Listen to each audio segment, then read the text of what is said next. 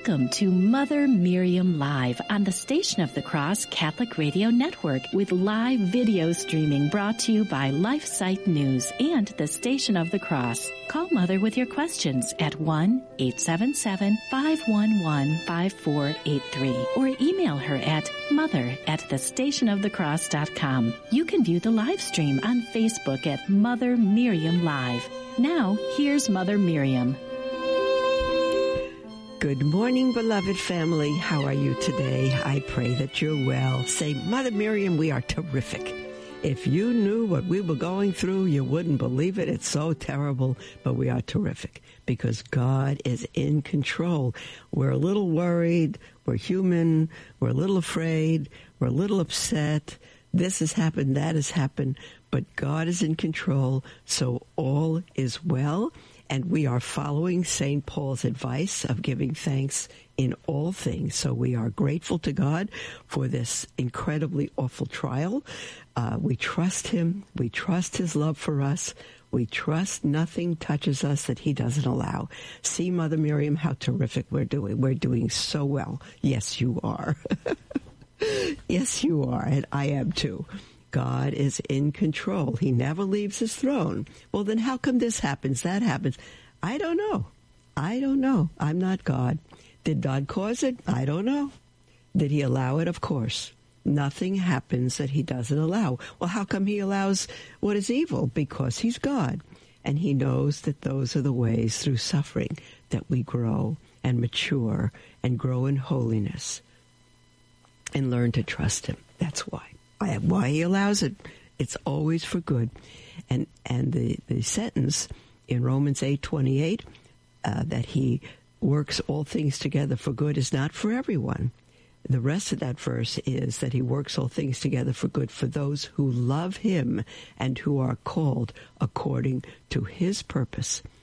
And watch out if you're called according to your purpose, because whom he loves, he chastens. So there, you know, and if he has nothing to chasten you about, he's going to still, um, as he did to Paul from time to time, send a messenger of Satan. God does that to buffet you, to train you up in holiness, that you will always know how dependent upon him you are and that apart from him you can do nothing. When we love God, beloved, when we trust him, not based on circumstances, but based on who he is, not the God of our creation, but the God who has revealed himself to us in his Son. Then all things are well. And then we can go and preach the gospel to the world because God is God and He's ours and He lives in us and we're safe and we're on our way to heaven if we don't turn from Him. Um, and we can tell the world that they can be happy in this life um, and live with Him forever in the next. It's true. It's absolutely true. I can tell you it's true. We are going through the Catechism Explained, um, the Catechism of the Catholic Church, a practical manual for use of the preacher, the catechist, the teacher, and the family. It's an exhaustive explanation of the Catholic religion, Spirago Clarke. It's the Catechism of Trent, and you don't have to be a scholar. It's all explained. I, am reading it uh, the explanation of it, and I add my two cents once in a while. It's truly wonderful. We are on the first entire section, which is on the faith, and now we're on section three of that um, first section on faith, and point one of section three. The title, the theme, is the preaching of the gospel. The preaching of the gospel. Um, and point one the truths revealed by God to men were, by God's command, proclaimed to all nations of the earth by the Catholic Church, and especially by means of the living word, that is, by preaching. Um,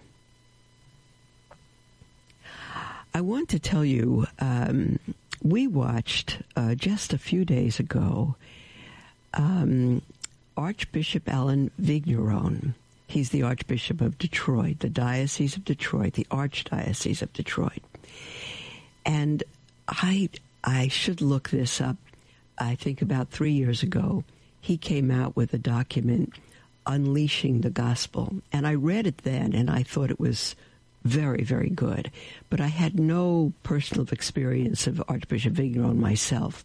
And a few days ago, we watched here in the Priory in Tulsa uh, his presentation of Unleashing the Gospel. He didn't go through it because it was all in print. It still is. Anyone can get it. Um, but his summary of it, the themes, and he had a question and answer session at the end. I want to tell you, it's the best. It's the best I've ever heard from anybody and from any bishop. I, I, I can tell you that. I, I had no idea, really, uh, what the bishop was like or how the unleashing the gospel would be put into effect. But his presentation, our hearts melted at the humility of that man, the heart of him, um, the, how do I say it? Um, the only one who can speak as he does, and I don't know his life, and he doesn't know me, I don't think is someone who's been through a lot in life and understands reality now of the person, of our fallenness, of the responses of others. Um, we were really heartened at that. It was very beautiful. And um, when we find a new home, I'm going to sit and begin to take women in again I'm going to sit all the women down and listen to Archbishop Vigneron. It's a, it's I think it's close to an hour. It's just wonderful, and especially his answers to the questions that were asked from his, I think what he calls um, archdiocesan ministers. I'm not sure they're lay people, um, and they are heads of their parishes or RCIA or they teach the faith or heads of ministries in their church. Um, uh, it it it was the the, the, the room was packed, um, but um, it was truly truly truly wonderful, and I'm going to uh, find that again and uh, show it to our community because we are all about living to spread the gospel in any way wherever we are. So um, I didn't plan to, to tell you that, but this section here in the Catechism is titled The Preaching of the Gospel. And I tell you, my heart is still thrilled from hearing that maybe three days ago. It's just beautiful to listen to. And if you want to listen to Archbishop Vigneron's presentation of that, just go, uh, you can go to YouTube and just type in Archbishop Vigneron.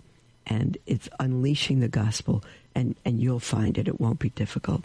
It's just beautiful. and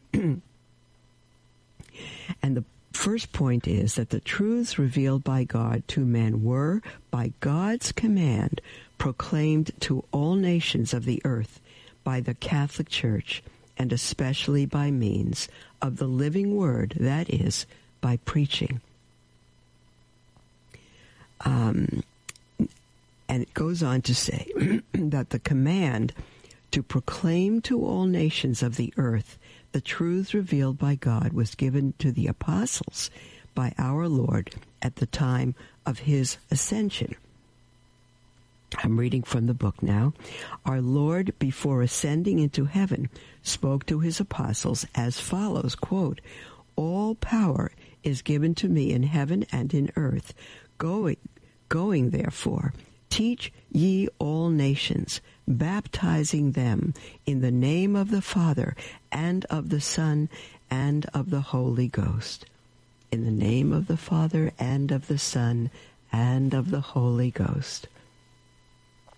And behold, I am with you all days, even to the end of the world. That's Matthew chapter 28.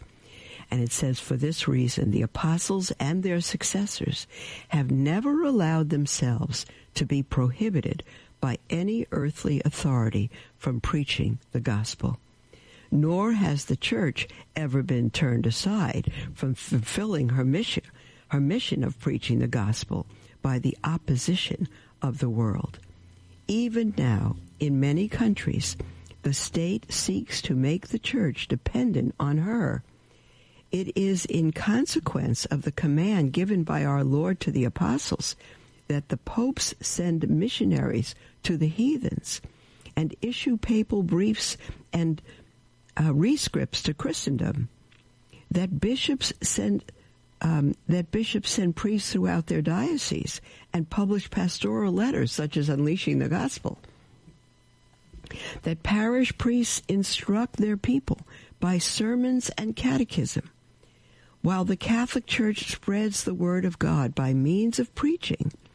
Um, Mohammedans spread their beliefs with fire and sword, and Protestants by means of the Bible. Now, you know that there's nothing wrong with the Bible. It's the Word of God, and it's the Catholic Church, said Martin Luther, who gave the world the Bible. But it's not the Bible alone. Much teaching did our Lord give the Church apart from the written Word, infallible teaching through His magisterium. Um, it is an error to suppose that the Holy Scripture is the only means intended by Almighty God to communicate to the nations of the earth the truths of Revelation. Um, oh, I'm trying to remember uh, something here. Let me just look once. It, I know it's Second Thessalonians. Um, let me just two fifteen. Let me let me see if I can get that for you. I had it memorized, and for some reason, I'm a blank right now for some reason, beloved. Just leave it at that. Don't guess the reason why I'm a blank. Okay, Second Thessalonians. I know it speaks about um, the word of God that you've heard from me, Paul said, whether by word of mouth or, um, okay, two, word of mouth or the written word. Let me just get it exactly here. Hold on. I'm so happy for computers. Hold on a moment. I'm coming to you here. Okay, then. Here is what the Apostle Paul says to the Thessalonians So then, brethren, stand firm and hold to the traditions, traditions, traditions, traditions, which you were taught by us, either by word of mouth or by letter the traditions, not the traditions of men, Paul's not speaking of, that our Lord condemns, but the tradition of, of the Word of God um, by mouth or by letter. It, it's right from the beginning. It is the Word of God, the same Holy Spirit that kept the written Word of God through 2,000 years, has also kept the church's magisterium, the church that he established its magisterium, meaning its teaching office, faithful. And that is the Word of God handed down to us by mouth or by letter, and it's infallible and it's to be followed. So when this says Protestant by means of the Bible, what it's saying is the Bible alone. The Bible alone, the Bible is wonderful. The Bible alone is not for two reasons. One, you leave out a lot of the teaching that was by mouth handed down through through tradition with a capital T, you also distort the meaning of the Bible because 2,000 years later, even Martin Luther, 500 years later, is not going to know exactly what God meant by what he said. But the teaching of the apostles, St. Polycarp, who was taught by um, John the Evangelist, and so forth, if you go back to the church fathers, they knew what God meant by what he wrote, and they they the commentaries are there, and that's why John Henry Cardinal Newman said, "To dig deep, to dig deep into history, is to cease being Protestant, because to be Protestant comes from the 16th century. It is to protest the Church Christ established. It is to, it is Protestantism." It's protesting the Catholic Church that had stood for 1,500 years uh, until Martin Luther came along. It still stands after 2,000 years. But that's where Protestantism comes. And if you are Protestant, meaning uh, you may just call yourself an evangelical or, or a Presbyterian or other, but you are a non Catholic Christian, so to speak, and um, you are not perhaps you didn't come like me. I did not come into evangelical Protestantism uh, initially and then to the Catholic Church. I didn't come in protesting the Catholic Church. I didn't know about the Catholic Church, but I came in on the heels of the the fruit of Protestantism for 500 years. So you're not maybe protesting the Catholic Church, but you're a Protestant because you were born of the seed that rejected the full measure of truth. And it would be your great happiness and your salvation to find out what that truth was, to find out your roots, and to be fully home in the Catholic Church. This the authors go on to say it is an error to suppose that the Holy Scripture is the only means intended by Almighty God to communicate to the nations of the earth the truths of revelation. It was the will of God to make use of preaching. Now, it's all done by means of the Holy Spirit. Nothing is done for God apart from grace and the means of the Holy Spirit. But it but as far as the Holy Spirit speaking directly through the prophets, directly through Scripture, um, it, it's different. He now, in these times, speaks through men, speaks through us. It was the will of God to make use of preaching for the conversion of the world. Our Lord said to his apostles, Go and teach all nations, not go and write to all nations. That's a good statement here because the printing press didn't exist until the 16th century. That's why the printing, the, the Reformation spread like wildfire because it had a means now, a mediation, the printing press, the word that could be sent out. Prior to that, it wasn't. I, I saw an article once that in the 1400s, only 5% of the world was literate. They couldn't even read. And when the Bible was finally written, nobody could read it and uh, th- there were no means. And it said that it took a year's salary to even get a copy of it. You see, it took time. We think what we have now was always the case. Absolutely not. Well, how did people learn before the Bible? They learned by preaching.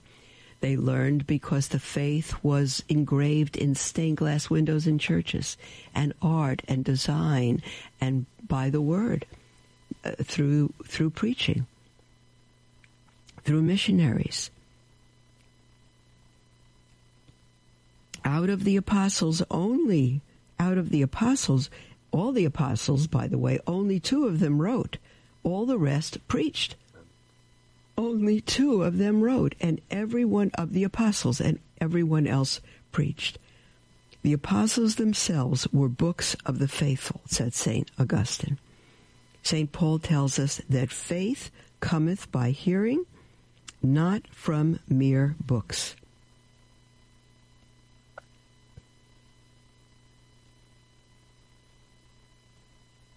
I'm wondering, he said only two. That's a question, isn't it? Um, the apostles themselves were books of the faithful. Out of the apostles, only two, TWO wrote, all the rest preached. Um, I'm I'm I need to understand. Paul wrote at least thirteen letters. Um, Saint Luke wrote Acts. Um, I don't know if he was speaking, including the evangelists.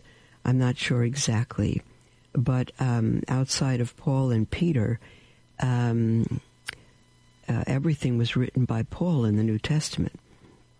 In in the uh, apostles following following the Gospels. Now, I, I, might not be clear. I haven't thought that through.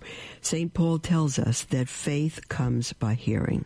That's from Romans 10, not from mere books. Now, books are fantastic. No one's putting books down. But we have to know that we are advanced here. We are advanced. Um, we have millions of books, but again, 500 years ago, there were none. There was no printing press. Everything there were, but it had to be written by hand. Teaching by word of mouth corresponds to human needs. Everyone prefers to be taught rather than have to hunt out the truth from books by study.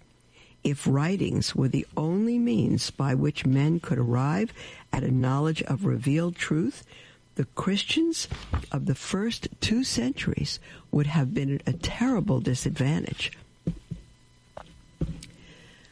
So too, so too would those who cannot read, as well as the great mass of mankind in the present day who have neither the knowledge nor the capacity to penetrate the meaning of the written word. Yet it is the will of God that all men should come to a knowledge of the truth from 1 Timothy. Holy Scripture soon loses its value in the eyes of those who have not the assurance of the living Word that it is truly of divine origin. St. Augustine says, quote, I should not believe the gospel unless the authority of the church, that's the Catholic Church, moved me to do so. Martin Luther himself quoted St. Augustine. He wouldn't believe the gospels. He said we wouldn't have the scriptures were it not for the Catholic Church. And he's right, because the councils of the fourth and fifth centuries that put the canon of scripture together, scripture together were all Catholic. There was no Protestantism a truth which the church puts before us as revealed by God is called a truth of faith or a dogma. D-O-G-M-A. Now I'm from Brooklyn, so I say dogma. Sounds like D-A-W-G-A, dogma. but it's a dogma. People are afraid of the word dogma. What did just tell me the faith? What's a dogma? Dogma is an article of faith. It's a truth revealed by God is a dogma. It's an infallible truth because it's revealed by God and it's truth God is truth. It cannot change. People try to change it. They're, they're wasting their energy because it cannot change. Either a universal council, that is, one consisting of the bishops of the whole world, acting under the authority of the Pope, or the Pope himself has power to declare a truth to be revealed by God. It's never been any other way, beloved and it cannot be any other way. Thus, the Council of Nicaea declared the divinity of our Lord to be an article of faith. And Pope Pius XI, um, the Immaculate Conception of the Holy Mother of God in 1854. Thereby, no new doctrines were taught, but thenceforth they became dogmas of the faith. We must believe them, beloved. When a child advances um, in its knowledge of religious truth, it does not really change its belief. So the church, the collected body of all the faithful, receives dogmas new to it when, on the appearance of some new form of error, it sets forth after careful examination, certain truths of religion in explicit form and imposes their acceptance on all the faithful. Before the definition of it by the church, it was only a pious opinion or one proximate to faith. Such is at the present time the belief in the assumption of the body of Our Lady into heaven. Now, this perfect example. This is a perfect example. This catechism was written prior to 1950 when um, when Pope Pius XII, I hope I'm right there, uh, my, my memory, declared the dogma of the Assumption. We must now it was a pious opinion, pious because holy, because the church has always believed it right from the beginning. They've always believed the Assumption of Mary, but it was never taught as a dogma that must be believed. But the Pope declared it in 1950 as a dogma. The Assumption of the Blessed Virgin. We Virgin we celebrated on August 15th as a holy day of obligation. It, we are obligated to believe that. This is a perfect example the present time, in the uh, the present time when this was written, um, The assumption of the body of Our Lady into heaven was a pious belief, but it was affirmed as an infallible dogma in 1950. We must believe it now. Do we have an option to believe it? Not, not if we want to be Catholic. You mean Catholics are bound to believe that? They don't have an option? They can't be a free thinker? That's exactly what I mean. You either believe it is the church God established who promised to lead it into all truth to the end of time, or it is not. Very, very few infallible dogmas that we are required to believe. And blessed be God that He gave them to us so we know what to believe and our faith can be firm on solid ground. There's the music for our break, beloved. We'll take your calls, your texts, your emails when we come back. Feel free to call in toll free or text 1 511 5483 or email at mother at the stationofthecross.com. We'll be right back. Tune in weekdays from 6 to 7 a.m. Eastern Time for Sermons for Everyday Living, a program that brings you real sermons from real priests on topics important to you and your faith. Visit thestationofthecross.com for details. Are you having a hard time keeping up with all that's going on these days in the Vatican? Did you know that LifeSite puts out a monthly print news magazine in beautiful full color? Our magazine, Faithful Insight, gives you all the most important coverage from Rome and lets you read it away from the computer, phone, or tablet. It summarizes dozens of new happenings down to the essentials, but provides full analysis on all the most important developments. Faithful Insight brings you the coverage of the Vatican that you know and expect from LifeSite in a different form. It has received high praise from cardinals, bishops, priests, and faithful who want to stay abreast of the most crucial battle in our time, the battle for the soul of the church. Subscribe today at faithfulinsight.com and may God bless you.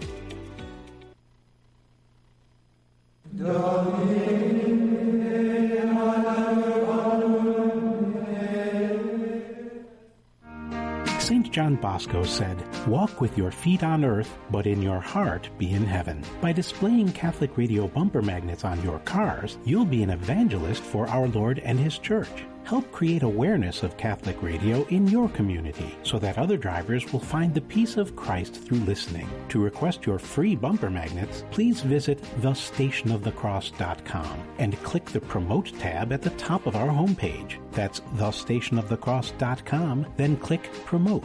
Thank you for your support of Catholic radio while you travel.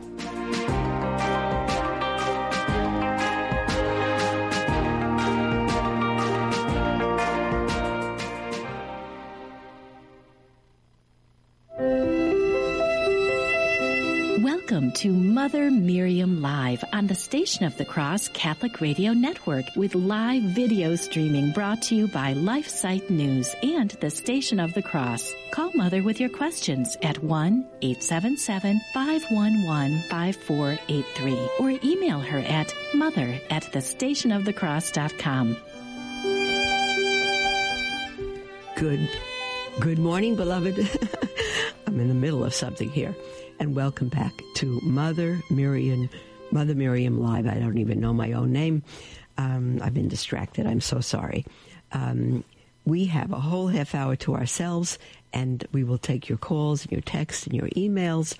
I love this time of just talking with you, and um, I urge you, if you wish, to call in with anything on your heart.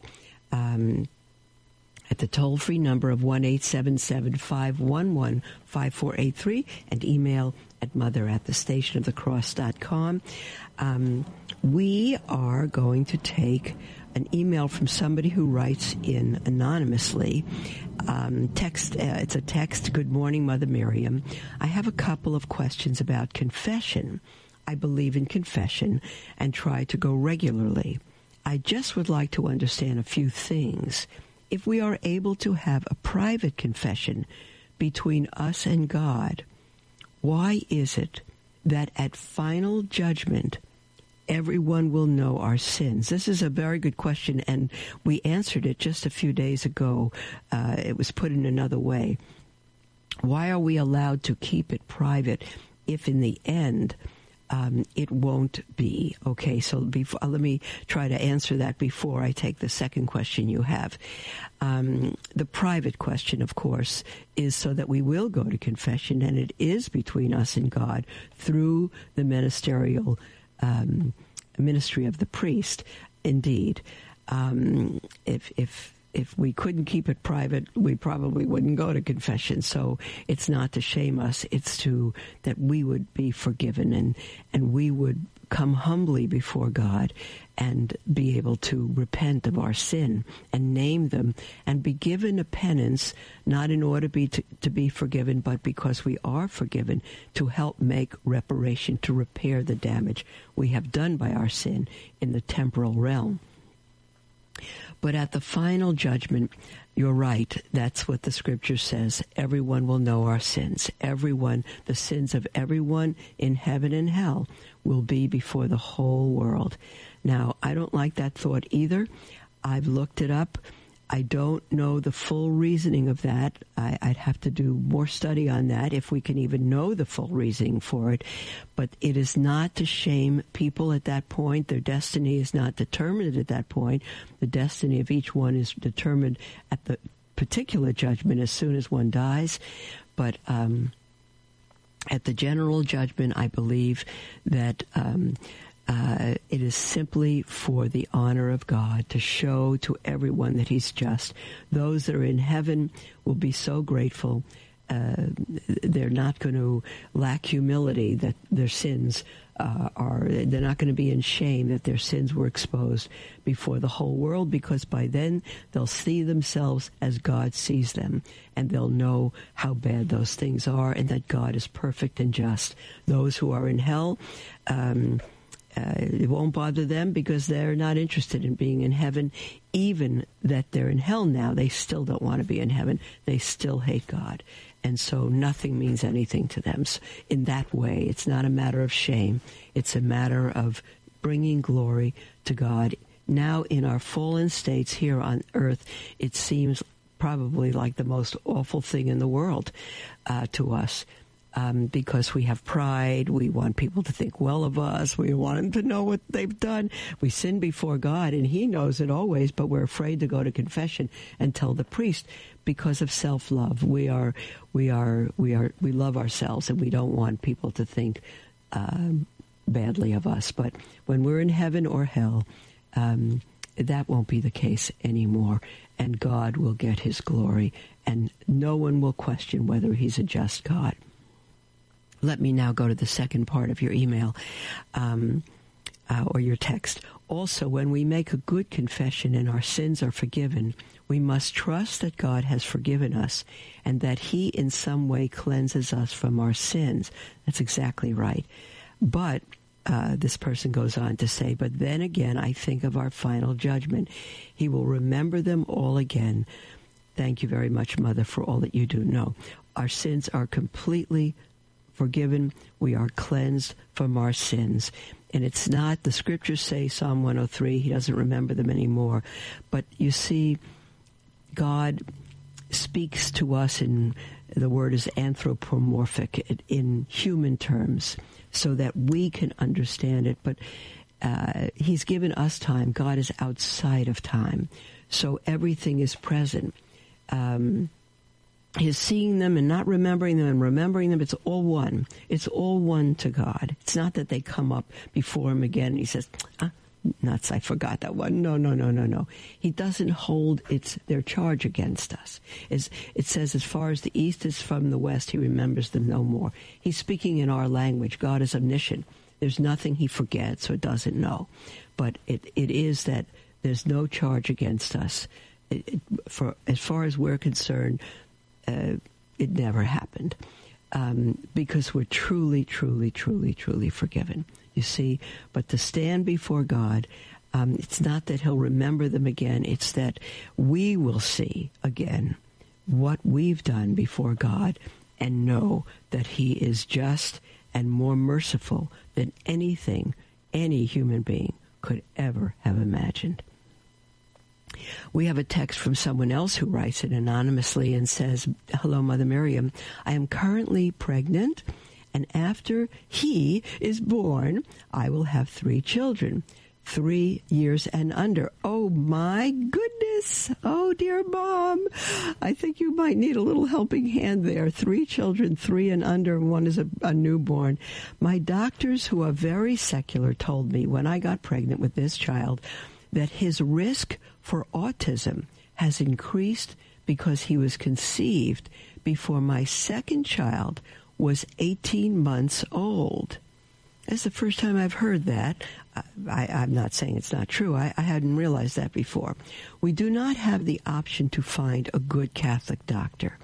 Based on this statement and Pope Francis's statement about responsible parenthood, my husband and I are confused whether we should use NFP to avoid pregnancy in the future until our youngest is 18 months old. NFP is surrounded by murky waters, it seems, and I have yet to find a good traditional Catholic source that explains NFP's proper use as well as what consists of responsible parenthood. God bless you for this. There's the music for our break, dear one. We'll be back right after the break and, and try to answer you as best we can. I already love your heart. Don't go away. We'll be right back, beloved, and you're welcome to call in, of course, during the break, toll free 1 511 5483. We'll be right back.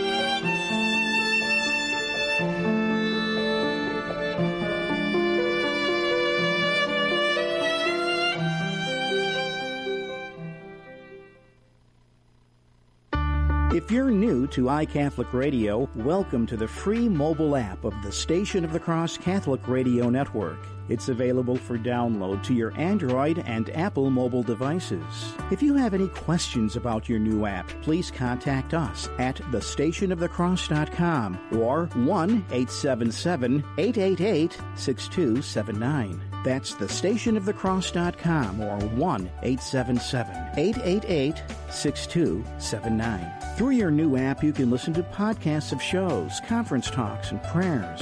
View our programming grid, call us directly, and check out our mobile website. You can even learn how you can promote iCatholic Radio in your community. Connect with us through social media and financially support the programming you love. That's all available on your iCatholic Radio mobile app. Thank you for joining our iCatholic Radio family, proclaiming the fullness of truth with clarity and charity.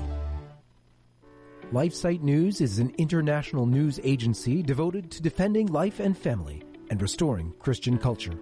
We aim to educate and activate our readers with the information they need to fight the most crucial battles of our day in their churches, workplaces, and families. Our motto is Caritas in Veritate, love in truth. We firmly believe that promoting the truth is an act of love, however hard it is to hear. Over the last 20 years, we have built a reputation for uncompromising reporting no matter the cost. LifeSite News is by far the most popular pro-life website on the internet with over 40 million unique users every year and growing. Check us out at lifesitenews.com.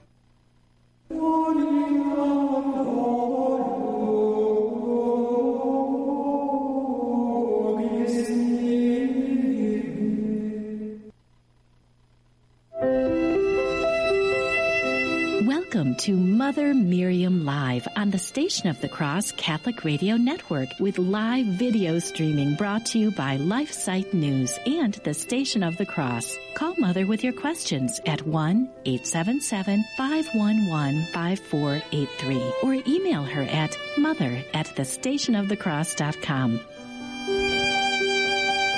Welcome back to Mother Miriam Live, beloved. This is our last segment. We have a good 15 minutes. You're still welcome to call in if you wish, not a problem.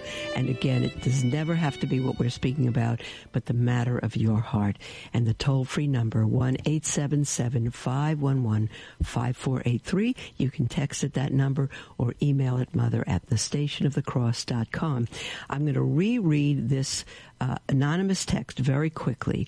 Um, says, Hello, Mother Miriam. I'm currently pregnant, and after he is born, I will have three children, uh, three years old and under. My doctors, who are very secular, told me when I got pregnant with this child that his risk for autism has increased because he was conceived before my second child was 18 months old. We do not have the option to find a good Catholic doctor based on this statement and Pope Francis's statement about responsible parenthood, my husband and I are confused whether we should use NFP to avoid pregnancy in the future until our youngest is 18 months old. NFP is surrounded by murky waters it seems, and I have yet to find a good traditional Catholic source that explains NFP's proper use as well as what consists of responsible parenthood. I would say uh, Casti Connubii by Pope Pius XI is a, a, very good document to read. Um, uh, concerning responsible parenthood and all of that, it's it's just a very beautiful. Um, uh, let me say that um, God has given us responsible parenthood.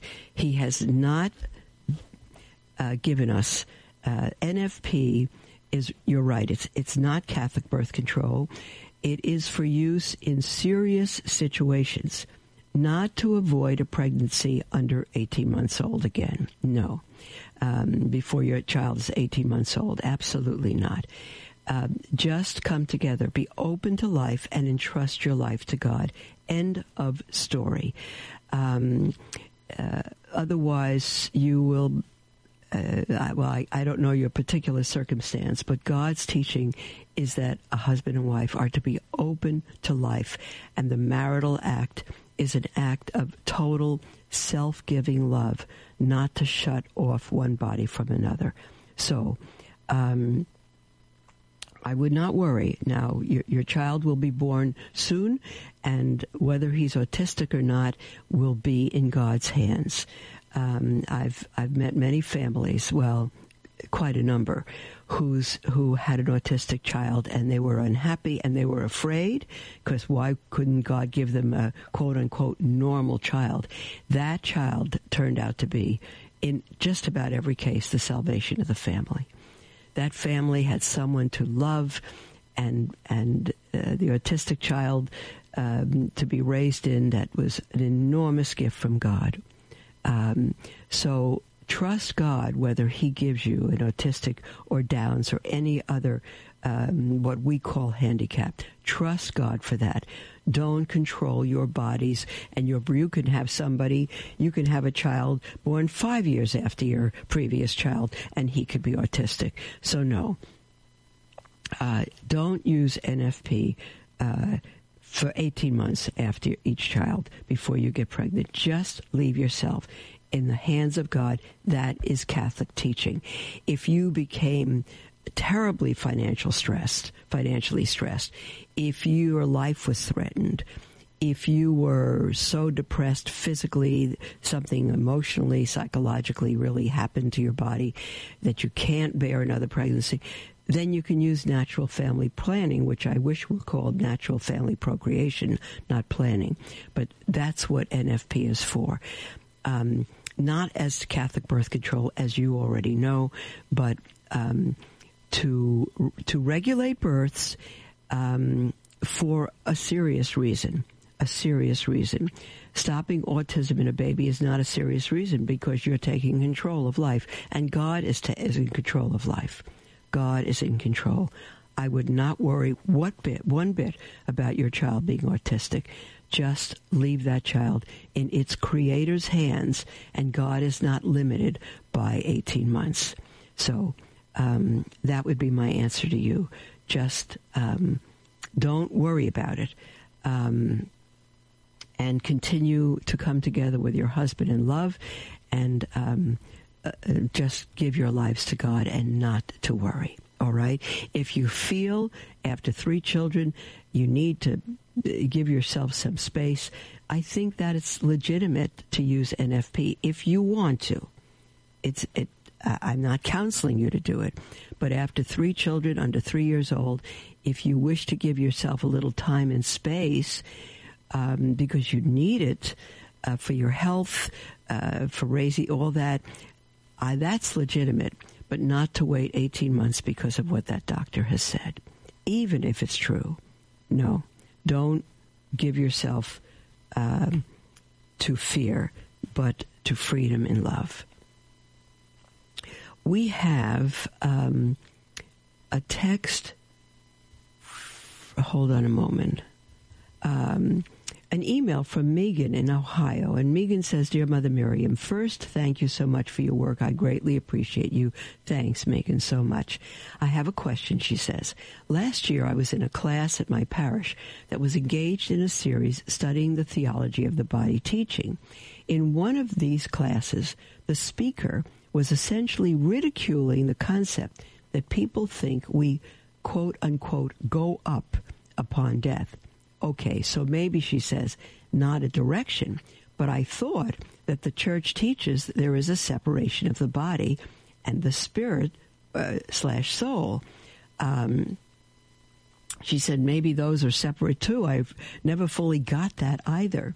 And the soul goes to an immediate and personal judgment with the body rejoining at the general judgment at the end of the world. Um, Megan, I'm not sure yet what your question is, but you are right, not this. You are 100% right. Your body doesn't rejoin at the general judgment, it rejoins actually at the re- uh, resurrection, immediately preceding the re- general judgment. You are absolutely right. And Megan writes, however, this is not what the speaker was teaching at all, but my priest was unable or unwilling to explain what the speaker was meaning, and it became quite uncomfortable as other lay people tried to explain the teaching to me but were hopelessly unclear. All you needed to do, dear Megan, was open a catechism. If you don't have one, buy that. Uh, that's a, a, a, source that everyone should have. Um, Megan says, I quit the class feeling terribly stupid. Well, you're not stupid, Megan. You got it right.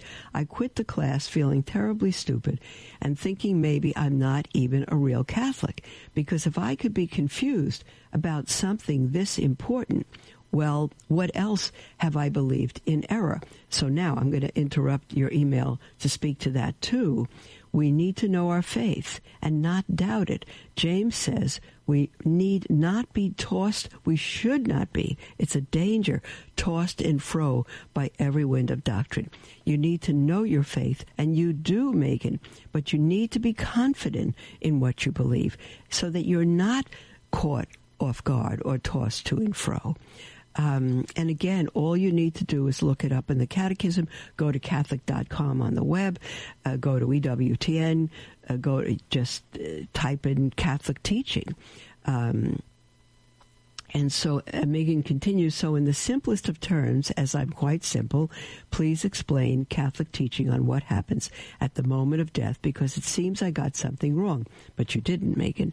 And much worse, I've been a catechist for over 20 years, so I have passed on my misunderstanding of the four things. Gasp. Blessings to you. Megan, you know the only thing wrong with your email? The only thing wrong is that you have allowed false and confused teaching to mess up what your faith is. Don't ever let that happen. If you hear something that's apart or confusing to what you know, go look it up so you can confirm what you know and confirm that others are confused, not you. Don't base your faith and your life and your ministry and your teaching on other people base them solidly on church's teaching.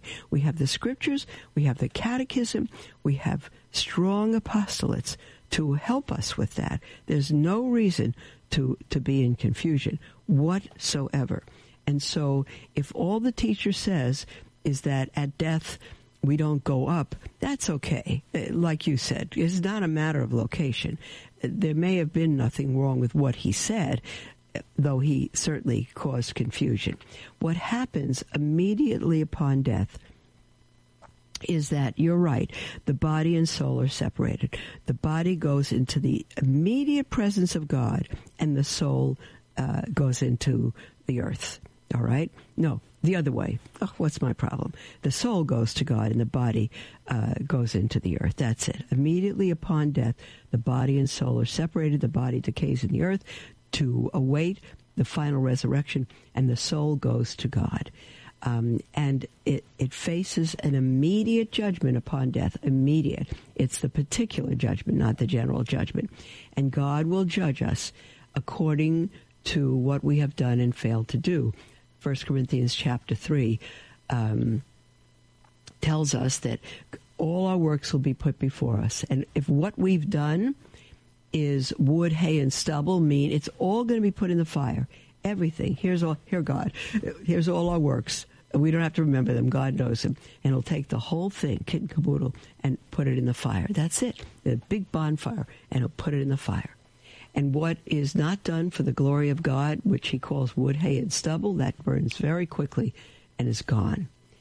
But what is done for eternal glory of God can, is like gold and silver and precious stones. It comes out of the fire untouched. And so that's what happens at our death. We are judged, the particular judgment for what we've done and what we failed to do.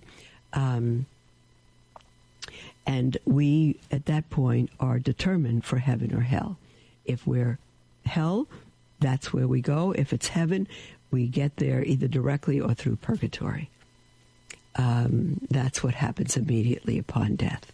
And that's why there is a purgatory, because there's no judgment in hell after death. There's no fire in hell. Nothing's going to burn up. We're going to suffer loss, uh, Paul writes to the Corinthians, but we'll be saved.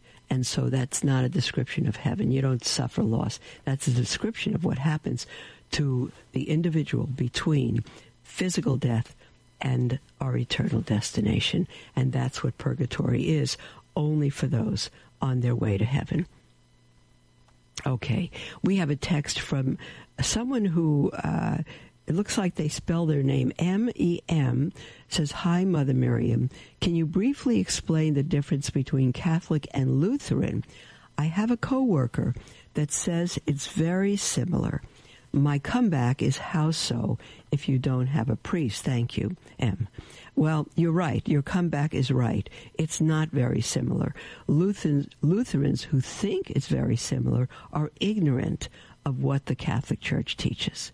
Um, and if a Catholic thinks that it's similar, he surely is ignorant of his own faith and what Lutheran, uh, what Lutheranism is. There's, they're not similar. The, the similarity is that Lutheranism broke off from the Catholic Church. Martin Luther was a Catholic Augustinian monk, and he broke off. And here's the difference Luther threw out the papacy. We don't need a pope. He threw out every, he threw out all church teaching as infallible or as a sure guide for us. We have the scripture. He taught that the scripture alone, which the scripture alone doesn't teach, he taught that scripture alone was infallible and enough for us because we have the indwelling Holy Spirit. The problem is that over 500 years later, um, uh, that we now have 40,000 plus denominations, all begun by those who have the indwelling Holy Spirit and doing their own thing, supposedly guided by the Holy Spirit. You're right. There is no priesthood.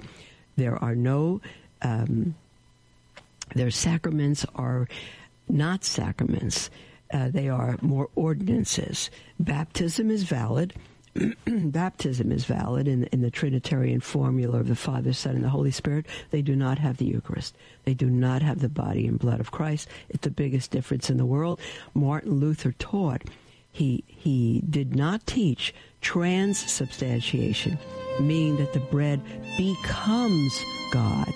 He taught con, C-O-N, substantiation. Con means with. He taught that Christ somehow is given to us together with the bread. but the bread doesn't become God. That's consubstantiation. It's not true. And again, they do not have a valid priesthood. They cannot consecrate anything through whatever words they say. And the full church is the one Martin Luther left. And everyone who's Lutheran, you need to come back home, dear ones.